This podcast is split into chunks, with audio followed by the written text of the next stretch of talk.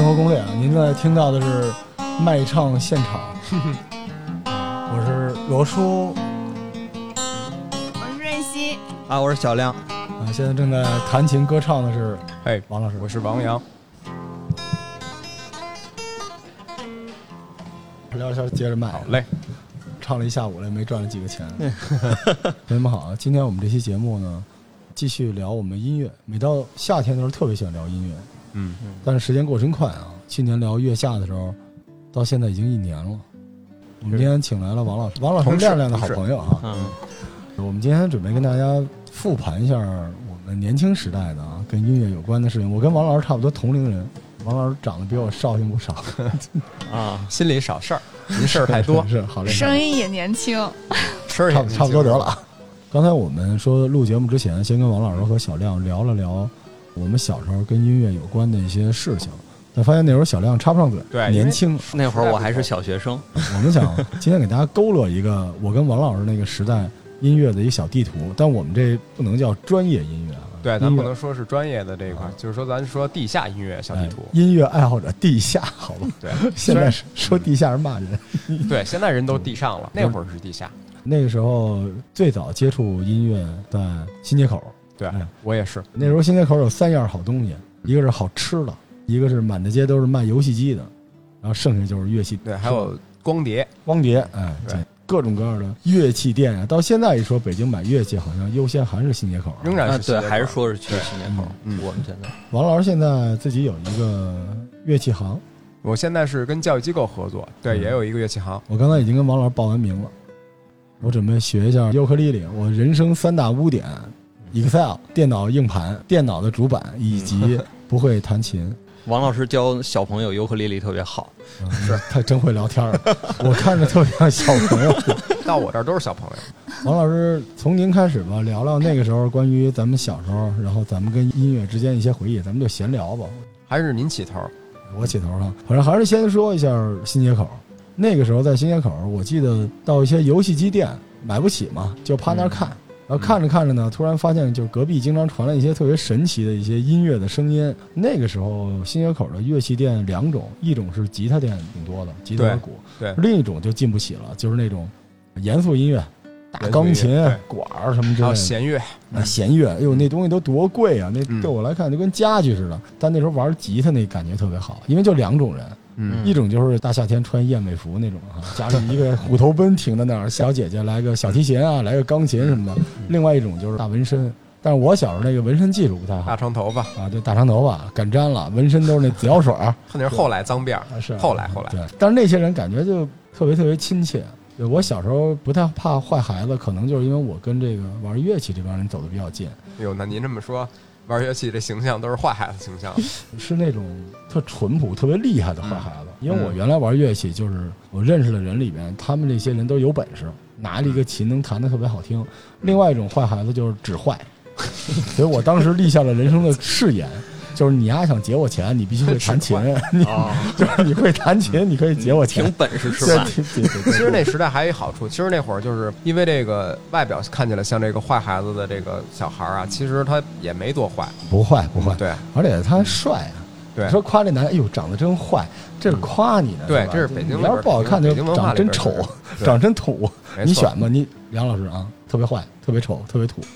我选我选坏一点呗。你你也换了嗯是吧？对啊，所以那时候觉得特有魅力。咱男孩选女孩，咱们约会去也愿意找坏女孩啊。呃嗯，，不代表我的老婆观点老。婆我爱你。哦，我终于知道我单身的原因了，我太好了。那会儿我上高中的时候，学校里边你要不认识点人，你会个乐器是好事儿，最早您学乐器是跟这个谈恋爱有关系吗？还真没关系。我跟别人可能有点相反，但是后来才知道，原来学完这东西跟谈恋爱特别确实是很有关系，真的。嗯太有关系了。我们那时候就会个三角铁啊，在学校里恨不得都有两个女朋友。你看小亮一副这个恍然大悟的样子，不是因为我吹这个洋唢呐，好像不待招人待见。主要是不太方便随时表现。你像王老师嗯为什么学尤克里里，对吧？从裤兜里就蹬出来了，跟没错姑娘直接弹一段。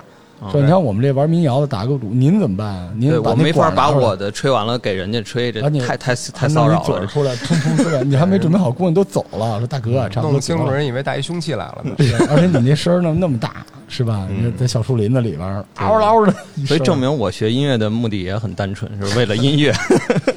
啊新街口那个时候嗯特美好，对因为当时大家受条件所限嘛。嗯但是那时候民风也淳朴。上次我们俩聊天还说呢，说现在这个为什么都玩说唱了，是吧？有一麦克就可以玩说唱，但嗯，你要想组一重型摇滚乐队，你可能得有一大房子，还得跟邻里关系搞得好。就是乐队里边最难的就是打鼓的嘛，因为打鼓是太吵了，所以一般人就买一吉他，都学吉他。呃，那个年代民风淳朴，问题不太大。有些这个叔叔阿姨还喜欢，而且那个年代大高楼少，嗯院子多。整个新街口啊，你看吧，这个新街口两边这小胡同进去都是余音绕梁，所有的院子里面基本都有乐器的声音，嗯，对特别好。他们特别喜欢你进去听他们那儿弹。这。我不知道啊，因为我不会查琴。王老您跟新过街口过去就是新街口和虎坊桥，哎虎坊桥就这俩，但嗯主要还是新街口离咱们更近一点，因为大家一提都是新街口那块地儿。是您说那查琴那最早是咱们北京那个立交桥，哎那更早了，那是崔健呀那批人黑豹他们在那块儿查琴。但是那会儿查琴的时候还有规矩呢，比如说我现在弹多少邓丽君的歌，那就太早了，那比咱还早呢。嗯嗯嗯那你说你要是说你的歌曲储备量没有我高，那咱你把琴给摔了摔了再请我吃顿饭。就这样。那会儿是最早是这样，这是查琴。后期的时候，就您说那个，就是咱们那时代，就是新街口，比如我弹得好，我就跑人琴行里边给人捣乱去。哎，但这事儿比较讨厌，踢馆子，就是比这个还恶心呢。我先去你琴行把你所有的好琴都给试了，我也不买，然后我就拼命弹，弹得特别好，让你特生气。弹的比你还好。这种人比较招人讨厌。我没干过这种事儿啊，一两次吧，最多。发现就最后这这事儿，真就自己都觉得自己挺讨厌。也就是您要我带一鼓 到人琴行里边，这滚蛋！我说哦，杨唢呐呢？对杨唢呐就不不存在这问题。呃，也存在。我曾经就这么干过。查唢呐是吧？对，然后就被我现在老师 solo 下去了。后来我就哦拜他为老师，是这样一个过程。玩这个萨克斯的是走在大马路上，突然骑着自行车啊，大哥就从后背背出一个，然后咚吹了一段，你直接不行受不了，也从兜里掏出一个，你们俩当街就开始对吹，啊，没有当街过，也得找一房子，那声音贯穿力太强了，而且没听有人在街边吹过。但这也是音乐人的自觉啊哎，，不用裁判。对，你还别说，我还真看见过吹小号的在街边的，就在那哦安贞那边有一个地下通道，我估计是家里边真不让练，俩大爷四十多岁、五十多岁那种，然后俩小号对着吹。他是不是合奏啊？不是 battle 吧？俩人不是 battle，俩人就互相学习，确实是在家里练不了，嗯肯定是。你想在安贞那边那房子也是老楼了，哎，您在地下通道唱过歌吗？唱过，那是高中。高中时候我上那个学校，是一个特别有名的中国哲学家，叫陶行知，喜欢那王明阳嘛，所以他嗯开了一个行知职业学校。我去那儿了，王阳明，嗯，对对对，然后行知职业学校现在都没有这学校了，嗯应该是。上那高中，在那会儿的时候结识一个小伙伴儿，我们俩就是想试验一下，看看这个在西直门这附近弹唱这一早上能挣多少钱。我们一共挣了四十块钱。哪年啊？嗯那是我上高中哪年了？倒推二九几年，二九四、九五、九六19年、九七年，九七，有九七对97年四十块钱可以了，可以了40块钱差不多相相相当于现在一两千块钱，早上起来嘛，十点开始到十二点，中午饭就是那顿中午饭出来了，是吧？还剩二十块钱呢。可以，那个就在那特工庄人民医院对面那条通道。保安不管，保安听得可开心了，差点招俩学生。那女朋友拉着他说：“你走吧，别跟他学了。”那人就驻足了，就在那之后就就想我就跟他学他他，幸亏走了，嗯不然他的女朋友都没了。因为我唱歌 太难听了，我那哥们儿唱歌好听，但他只会三首歌，所以唱完了以后都剩 solo 了，不停在那儿弹 solo。那你你也可以试试，在地下通道特别有意思，天然拢音。对我我也在西单而且能破自己的圈儿。好吧，我们就是为了交女朋友嘛，啊，您那会儿就为了对，就是当然也失败了。我们大概四个人，撩点女撩点姑娘，四个人，然后唯一的乐器就是我的鼓，所以嗯听起来像是职业要饭的，就是他们三个人就 是唱什么那个小虎队啊、张宇啊什么之类的。我说你们但凡有一人会个琴也行，都不会。然后这这都玩的不是摇滚乐啊，是我我 新说唱玩小虎队的新说唱，这个特别硬核，哎，我当时就练就了什么曲子我这个都能来，但是声音特别好，在那个地下通道里面打鼓的那个声音特别好。你怎么能练就什么曲子都能来呢？就是都打一个点儿呗，说对，就看他们唱什么，我就什么都行，那就是适应力特别强比。较像这现在这喊麦碟里边动次打动次打，对吧？我们还是有一个自己的 group，累了为止。对 funk 特别好玩啊。但是其实这个有的时候能认识人，我不知道您遇见过没有啊？肯定能认识就是那个时代，对，地下通道这边，嗯然后这打鼓，然后那边男的就老看我，我当时说，我操，丫是不是想让我加入他乐队啊？后来丫就老看我，我说我我，然后我就打的特别卖力，你知道吗？啊我就觉得可能就是征服了他。后来到中午他过来说：“哥们儿抽烟吗？”我说抽。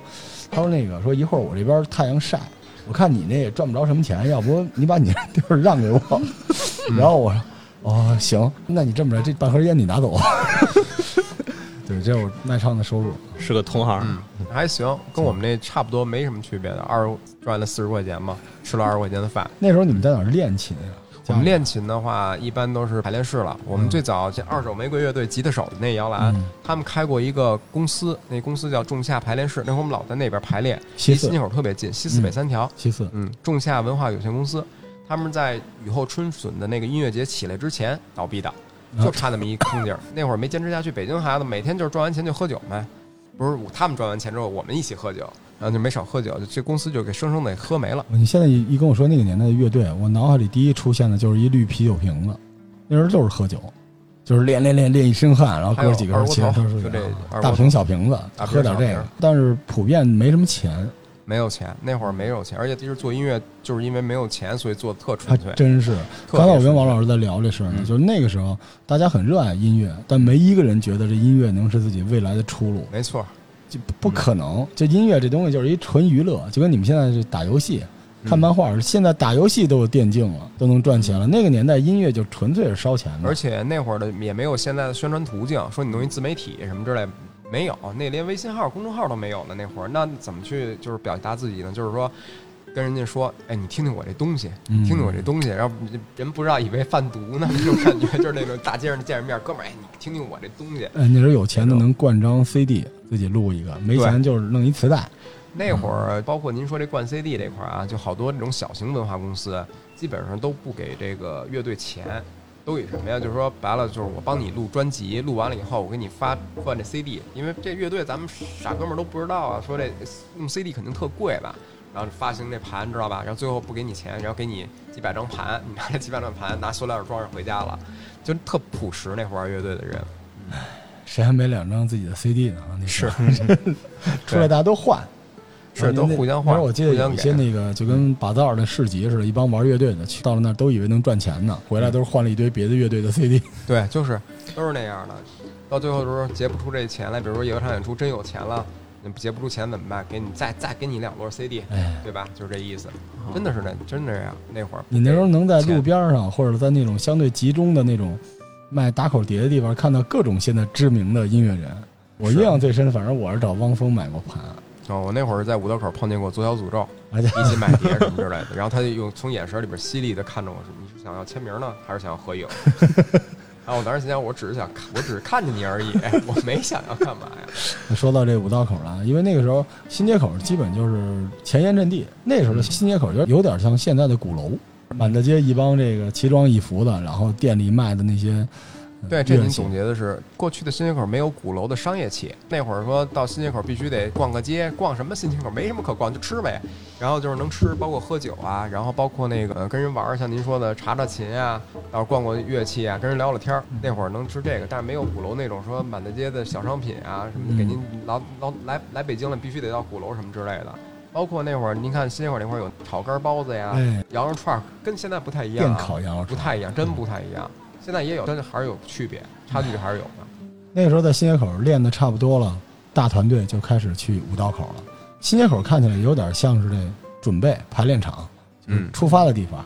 对但是这个重要的一站、首站或者是舞台，可能就是五道口对。，五道口。到五道口，我跟王老师就分流了嗯，啊。王老师到五道口主要是混迹在哪些场所啊？乐队演出啊，然后去看演出啊，主要是比如像原来最早的嚎叫俱乐部、开心乐园，对吧？嗯开心乐园开心朋 punk rock 更多一点，是就纯 punk 粹的 punk rock 更多一点。然后这大张伟，还有比如说这附近的那个蓝银河声场哎，啊，其实他们有时候演出还带迪厅。您知道原来有一地儿在北京电影学院附近叫 NASA，哎，对对，对这太有名了，这地方那。是一迪厅。我第一次在那儿碰见，我在旁边有一人，呃呃，老那样。我说他干嘛呢？后来我一看崔健，啊，就那个地方，这帮人啊，是到现在变成了大神，在那个年代就是我们身边一些特立独行的人，对而因为他们那时候赚不着钱，所以跟我们特亲切，都是一样的，对，现在其实很亲切，只不过是现在都是签公司了，人不能跟你切切了，没然后也。得拿着点儿。但那时候那五道口挺热闹的，满大街都是各种各样的演出。那时候可能没有唱片公司，嗯都是按照他们主要演出的饭馆啊、酒吧来定义这波人，你是哪个地儿的，你是哪个地儿的。现在时代最大的一个变化就是，甭管是地上地下乐队，比如说以前的地下乐队都问什么呀，哥们儿，你们乐队玩出来了吗？什么时候能玩出来呀？哎，这句话是现在乐队真的不再问了，说玩出来，就因为这个概念没有了。现在是什么着？哦，有一演出，有一活儿是吗？你有活儿了，这活儿多少钱啊？谁接的活儿啊？羡慕死了。反了，过去是为什么叫玩出来？就是说这个乐队现在做的这个件事儿的状态是永远赚不着钱的。但是突然听说，哎，这支乐队赚上钱了，他玩出来了。其实他没玩出来，就是赚着钱了，你明白吗？就是因为那会儿演唱出我们 metal 那乐队，那会儿跟着窒息乐队啊办那趴儿，包括施加日乐队最早的那在豪运，这就是咱说脱离开五道口，在太阳宫那边那酒吧。然后在老豪运演出的时候呢，那一支乐队就分个三四十块钱，三四十块钱可是四五个人分，所以这乐队成员呢，三大件儿的 metal 还比较少，一般都是四个人。那有的人说，那三四十块钱就是那会儿的消费水准是，但是您得想想说，比如我是一鼓手啊，我要去演唱出，我们家住在西边，我要去太阳宫演出，你说我是坐公共汽车去把我这卡片都背过去吗？那看着就一忍者神龟在搬家的感觉了，对不对？那感觉，那个时候乐队都没钱，就有时候我要进一鼓手，我要的不是他的技术，甚至要他的设备。我们那乐队就这样，当时我们那鼓手，对不起啊，这小川儿就打的稀碎，但是他有钱呀、他有鼓，你必须来。到这儿我们开始忽悠他，说你其实可以主唱或者是 cable 什么的，灯光什么的都可以。小川儿没事儿，我打鼓吧，没事儿，没事儿，哥几个放心吧，打鼓。因为那时候多难呀，你知道吗？嗯就是其实你看我们现在说买东西买不起这那的，那时候也一样。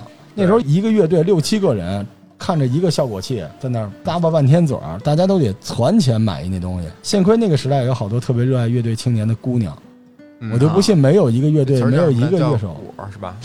这嗯，个什么词儿这是？怎么说呀？而且这果儿到发展到现在啊，可能是有点儿不太尊重那时候那姑娘了。就跟我们说这个 AMSR，很多人叫颅内高潮，老觉得跟性有关。这果儿现在听的也好像跟这个就是男女两性啪啪什么的有关，嗯但其实那个年代还不是这么回事儿。那时候那个果儿从某个角度上来说，它也是金主，他这个圈玩的好的，你能管王菲叫果吗？我的认知是觉得，就是比如好多词儿，就是说七零后教给八零后的，是咱也不知道这词儿什么意思，就拿过来用而已。是可能到这时代的时候，这个词儿还在，但这其实它已经不是那个含义了。这但它继承了那上代的人的那个文化的那留下来。但我希望就是大家能稍微辩证的了解一些这些词儿，大家都往那个下三路去想。对对对，别老去想那个，因为好多词儿变了。对，这个感觉很像就主播打赏。我喜欢你，我花很多钱，我花什么钱都行，我就是想给你钱，但是我的方式就是打赏，但是你也不一定给我发生对对对任何事情。，不见得所以你说那时候乐队没赶上好时候，又赶上现在了。嗯随便来一乐队，各种排练，就是开着直播，就有人，说不定有人就愿意养乐队。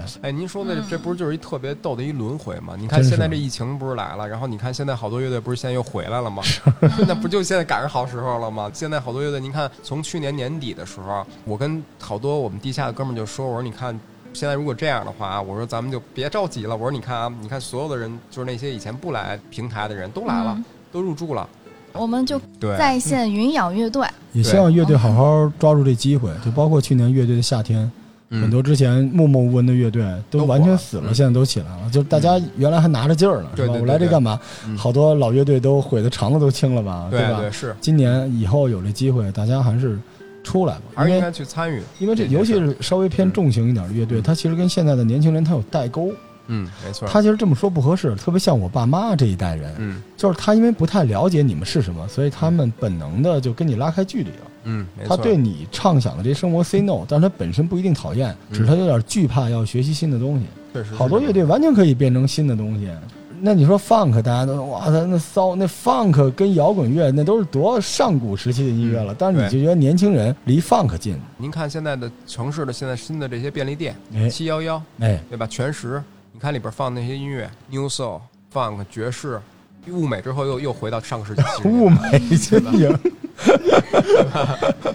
凤凰传奇咱不是，黑物美啊，但这是真的，包括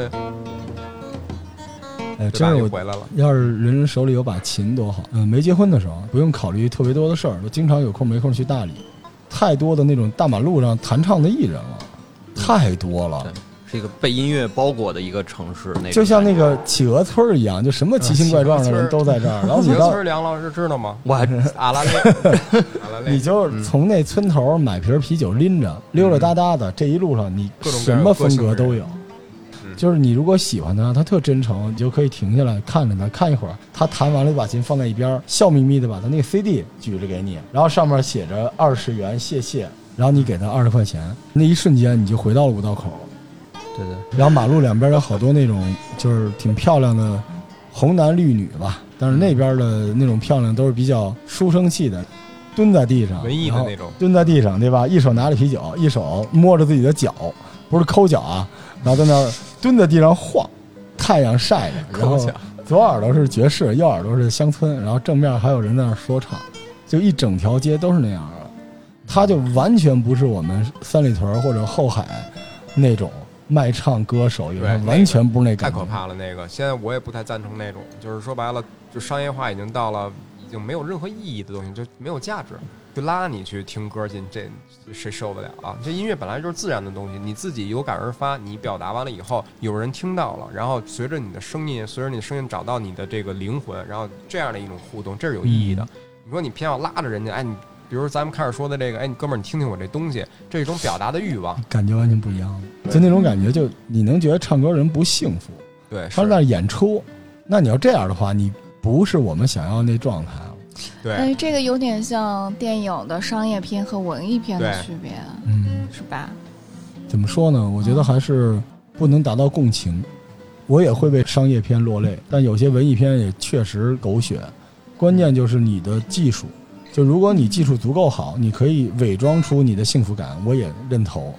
但问题，如果你技术不够好的话，那你丧失了原始的那个天然纯真的那种表达，你就感染不了我。对，音乐不一定非要优美嘛，音乐感染力也可以。如果我有一个朋友说，哎，晚上想找一地儿去听歌，东岸还是可以的，爵士还可以。为什么呢？因为这唱的少，而 而且爵士没有变成这种商业化模式，爵士乐。因为他自己本身没有那么受欢迎。嗯我觉得不是商业化的问题，商业化，美国音乐高度商业化，照样那么多精品，这不是说舔美国，日本也是，它还是市场的反馈，或者说你有没有一茬儿，就是在短暂的没有那么好的时期内，还依然坚持做高品质音乐的人才。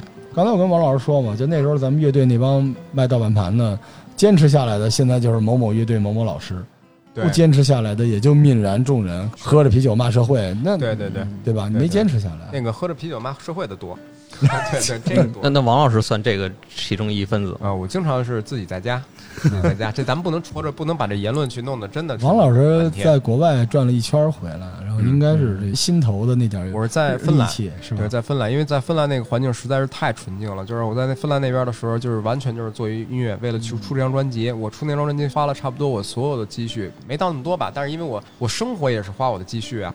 我在那边是开始的时候大学毕业，然后在新街口琴行，然后干这个就是音乐这块儿，攒这个去那边的学费。但那会儿的时候，就是大家认识人特别的简单，就像我跟您说的，咱们去那边去一个趴儿，你能通过这一个摇滚的 party，你能去结识到很多各个社会层面的人，就一杯酒，就是那种像国外的社会一样，一瓶啤酒，你就可以跟人聊开，聊一晚上没有问题。有什么冰岛大使馆的这个使官啊，也有芬兰大使馆的，就在这个契机中，然后有一些机会，我就选择了我最爱的想去留学的这个地方，就是芬兰赫尔辛基，因为那边学重金属这一块来说，对跟我想去达到的是一样的，而且那会儿我比较轴，因为我总觉得这个重金属这东西吧，它不属于咱们的文化，就好比说我学一京剧，那我不来北京吗？我肯定来北京啊。那我学重金属，我不去芬兰吗？我肯定学去芬兰呀。当时的时候，我的演奏和我的能力其实已经就是好多乐队都需要这样的能弹 solo 的吉他人，就是能弹 solo 的少，嗯就是能把 solo 弹好的也少。别在中国这么耗了，因为大家那会儿都比较没有希望，都是问那种哎哥们儿你能玩出来吗？你玩出来了吗？都是问这两句话。然后我觉得那这样的话，我不如说我这么年轻，我的梦想就是说我组一支要它是真纯粹的，至少是一个真的重金属。我这么着去的芬兰，然后在那边这么着开始，然后留完学之后就留下来工作，玩这乐队，就想把这乐队必须得做到出专辑。后来出了。在那边点评还不错，七点五分，就重金属的那个杂志这边去给弄了一点评，就不错了。因为厉害，在那块儿的那个环境下，能给这么一个分儿，对吧？就跟那个豆瓣儿，您知道吧？嗯当然也不是什么特别牛的那种，跟咱们这边豆瓣上了，说这个乐队出一专辑，然后你在这乐队里边油管上还能查得到，叫 Nausea 压抑感，这个乐队中文没法翻译，因为这不好听了，英文的好多东西都是不能直译的。然后呢，这么着玩了这么一支乐队，然后录完了以后也踏实了。然后随着父母不是大了吗？在那边晃晃晃悠悠玩乐队也不行啊，因为芬兰的音乐环境其实还真不如咱中国的音乐环境。嗯，您知道有支乐队叫 Nightwish 吗？夜月，就是芬兰最大牌的乐队了，对吧？嗯，但是他的乐队里边的特别重要的一个成员，贝斯手，他的乐队的演出，他算大牌了。嗯，他纠集了几个这种同样圈里的，办一场拍儿，一张门票三四十块钱，别觉得三四十块，那不就是人民币三四百吗？挺多的呀，不是那个概念。那三四十不就是人那三四十吗？是他还是三四十啊，那一张票三四十，多少人看呢？哎，真不错，能来个六七十人。那您算算，一 live house 能装二百多人，来六七十人，这叫多吗？不多了。前面甩的还都是自己亲戚。我在国外混了那几年之后，我发现，其实中国的这边艺人还是真的比较好混的。对这边的市场大。有一个阶段，中国的乐手不是特别自信。我觉得到今天，我们看这月下看这些综艺节目，嗯包括什么《明日之子》，出来一堆小孩玩乐器玩的好的但是我们俩一聊天都几十年前，对对对，但九几两千年初的时候，你在乐队这圈里边没有特别多人自信的说我琴弹的怎么样怎么样，对对对对没有就，觉得比国外确实是差一档，就大家都在共同学习。就是直到唐朝出来一个吉他好的，然后大家都觉得啊怎么样怎么样。但那个时候中国的乐队还是我这么说不太好，就是玩情绪、玩歌词儿的多，不太技术流。对就跟那个年代梁龙那二手玫瑰，大家一开始也都是骂他，什么玩意儿啊？你这弄得不好，你就来这个，而且对也的确啊，你要听他那时候那东西，还真真是差点意思。对是，但是您得从是宏观文艺的角度切入，还是从这个咱们就是专业这块儿？因为你要是从专业的话，咱那您不用说啊，咱举一个特简单的例子，从咱开始学音乐那会儿，我小时候学古典吉他，你要是学古典学民乐，咱都能找着地儿，嗯，因为咱是有这国立的这个音乐学院的。是是是，咱到现在你要学个爵士，你就上海院呗，嗯，那你再去别地儿学爵士有吗？你中央院有吗？嗯中国院有吗？它没有啊。那你只能去现代音乐学院，对吧？MIDI 这都是民办的，所以咱们国情不一样。你要说到国外去，比如美国，咱学个常春藤，那都是是那都是私立。立的，越私立越狠。咱这儿反着的，咱们也没有这个行业标准。那你说咱们只能自学，自学就赶上一特别牛的一个地方啊！咱这资料后来的有电驴，这电驴已经没有了。嗯。有这些能互联网上白给的东西，咱们就学到很多资源，咱们这点比外国人有优势。现在可惜了的就是特别想学这种东西的人少了，因为好多有才华的人他有更多的事情做，而且音乐已经不是他唯一的出口了。就是你看音乐，中国这个咱们叫民间音乐爱好者，就嗯后来成乐队这帮人崛起，是因为那时候你除了音乐干嘛？对，除了音乐能干嘛？那后来很多人不弄音乐了，我觉得跟什么游戏机引入啊、电脑的崛起、互联网的崛起都有关系。那时候你玩的东西越多了，你荷尔蒙能干嘛。你除了踢球、打篮球，你就是玩音乐。嗯而且那个时候年轻，一个是荷尔蒙，一个是求偶嘛。你谈恋爱有什么比你自己长发一甩、是吧嗯？弹首吉他带劲的市场吧。嗯，对，对就市场。但是如果不像我们节目里面，我们不能叫悲观嘛，就我们觉得中国人或者我们这一代一代的年轻人，他对音乐鉴赏能力他在缺失。如果他能够觉得，包括这个整个这个国家觉得音乐这是一个比较重要的东西，慢慢还会倒饬回来。是对吧？你看现在月下让很多乐队崛起，这个特别重要。现在选秀节目除了那个娘娘唧唧的小男孩和那个大老爷们儿的小姑娘之外，还有玩乐器的呀。对对，我觉得这是一挺好的事情。对我还是比较赞成那个就是月下的这种活动。咱举个例子，因为咱们本来就是体育上，就是咱们嗯团体类的东西，对于中国人来说都是一个特别打击特大的。你看咱们体育。咱们单人的东西都特别狠，然后你看，你如果说推一个，比如说 idols 这种，就是这种就是独唱的唱歌比赛或什么这都都挺牛的。你让他们搁在一起，这种团体类的这种就是这种综艺的，它至少是一个国民意识上一个推广，因为我们配合包括一起玩一些什么的东西的时候都特别僵硬。现在的酒吧才出现，比如像我这免费给他们做广告了，也通过咱们节目。你像江湖酒吧呀，还有一些热力猫啊，我们城里的酒吧，就是二环以里的雍和宫那边的，他们都会定期做一些 gym 的活动，即兴。嗯比如说你敲鼓啊，上你院敲啊，到一定环节时间你上去敲。上海也有，早就有了，因为上海有爵士音乐氛围。嗯然后咱们北京的话就是重金属音乐氛围多，还因为这这两种音乐形式都属于是老百姓一般不听的啊，但是偶尔会听得到，听到之后还会觉得这是什么什么动静来的，一一听爵士就七幺幺七幺幺，一听重金属就想起重金属想起什么？重金属想起最多钢铁侠，对吧？昨天带儿子看钢铁侠，这不是我儿子听的音乐吗？重金属。就是 jam 这种东西，你去看看中国人的这个 jam，就是这个 jam 的这个叫 jam 啊，这个词儿英文单词，但是中国人翻译成我们这 jam，今儿你 jam 了吗？就是乐手 jam，就是之间的这种 PK，它其实不是一种 PK，它是一种交流。但是你看中国人的那个就是 jam，就直接就变成了 PK 了，就俩人就在那儿恨不得在台上撕巴起来了。其实他不是这种，他是哎音乐是一您说这个融入特特明显。有一次看一个电视节目，黄绮珊和韩红老师俩人唱一首歌，然后这个不得有铁肺嘛，啊，他们对音乐的理解就是拔河嘛，哦黄红苗对对哦，然后黄麒麟，我靠，哇，然后韩红哇，两两个啊在那节目里，啊 对但我想来想去，不是说俩人唱一首歌吗？合合个音就完事了，就很容易这都会有这阶段。对，这个阶段是一个早期就是因为你得不到承认，然后现在就一碗饭，你希望你得到这碗饭，所以就玩了命的两个人就 battle。但是等你到了那个阶段，对吧？你整个的职业化起来了就好了。我也呼吁大家啊，就是满大街你找这咖啡店，是吧？手冲，然后你如数家珍，你不一定那么爱喝咖啡，但如果你真的爱喝咖啡的话，你会不会也喜欢音乐？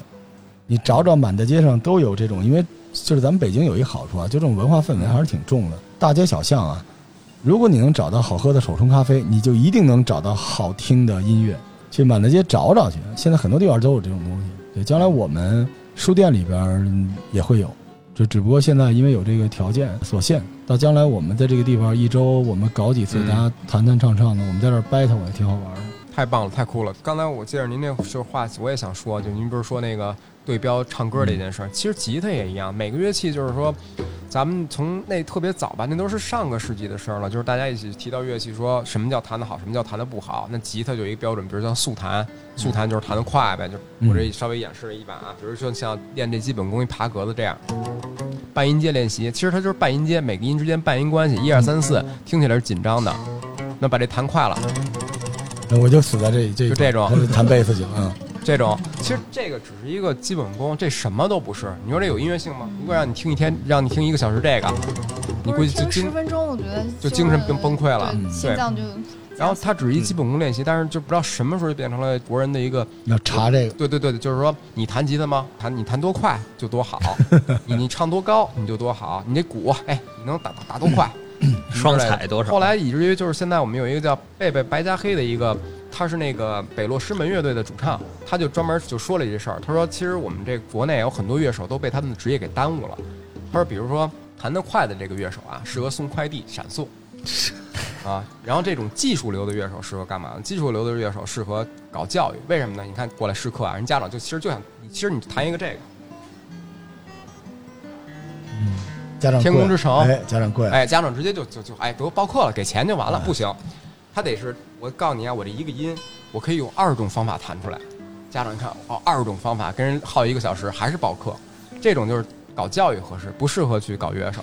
还有一种是什么，就是您那种就是说弄一个您那会儿弄那 beats 那个，哎，上台就要上台了调音啊，上台跟调音师这边学说师傅等一会儿，这边演出都结束了，这儿还拧效果器呢。这种适合干嘛？搞工程，干工程，音响工程，不适合演出，这都不适合干演出的。乐手的这个认知这一块儿啊，其实没提升。我回国以后啊，我认为说两个东西一定是有改变的，就在音乐这一块儿，就大家玩音乐的技术一定提升了。这点我回来我看到了啊。为什么我会关心这个呢？因为我要关心我自己的饭碗啊，还能吃这口饭吗？原这满大街都会弹，我还教谁去啊？谁教我差不多了。然后第二个就是音乐意识，当时我还特担心，因为我特担心的是什么呀？比如说我们的技巧特别的好了，音乐意识也特别好了，那这碗饭一定吃吃不上了。我还担心，如果要是说音乐意识不好，技巧好了，也可能吃不上这碗饭了。为什么呢？因为他技巧好啊。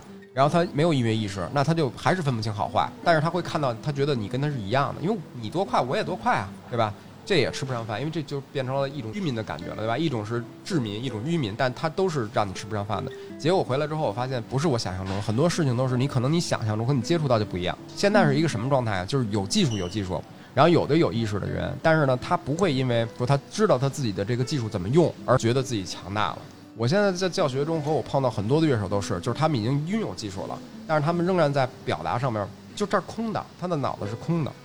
开始聊天的时候啊，您说您觉得您那乐队做的很水，对吧？但是呢，您做的一些行为可是超前的。咱比如说放这个背景音乐这个问题，就是现在大部分的音乐节、乐队什么，大家都现在为了立体声而去放这个背景音乐，而你在那个时候你就开始放这个背景音乐了，这是超前的。当然也是因为你们技术不行啊。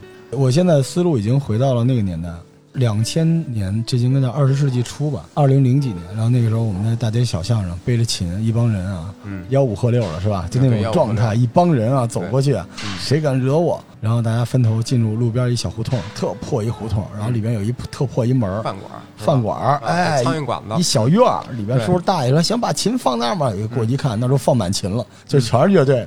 嗯啊，就是也没什么钱，但是嗯大家就喜欢这种感觉。对，两两个桌子能喝在一个桌子上，那会儿嗯聊聊喝一会儿，你们是什么乐队？然后然后一说你也不记得，那会儿特光荣的，就是姑娘什么之类的，走大街上看你了，也挺漂亮，过来问你一句说，哎，你是哪支乐队的？哎，你觉得无上之光荣，你知道吗？最烦的是那种过来，哎，哥们儿，你还没玩出来呢，那种 那种太讨厌了。姑娘一般都问大哥哪乐队呢，你一说玩出来了吗？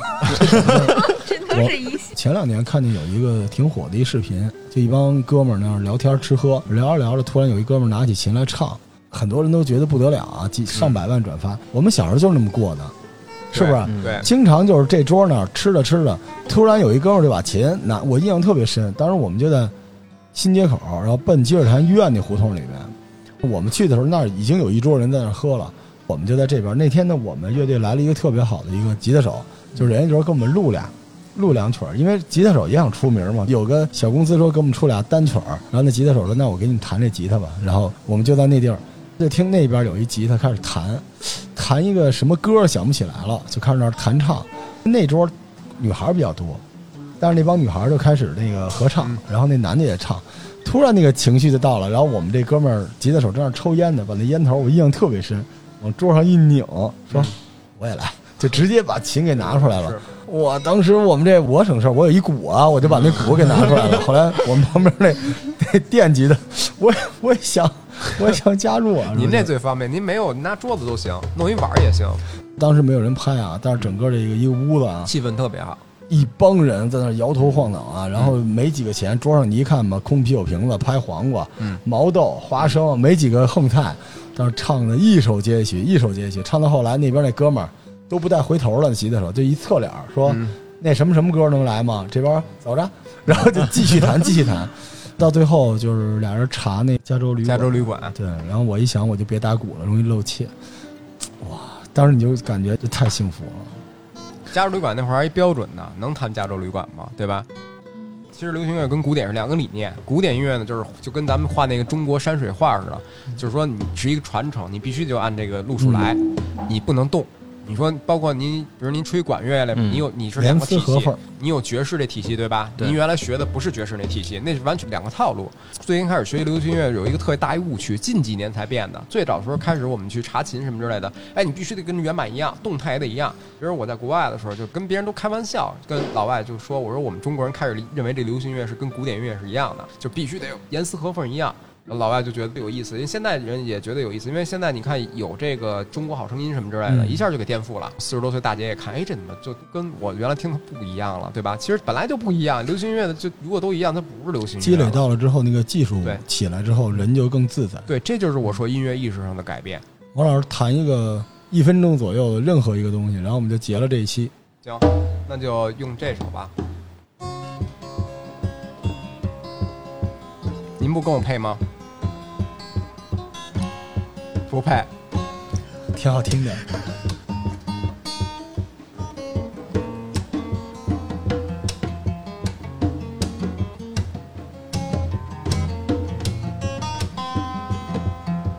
可惜你玩不了。我觉得听着挺好听的。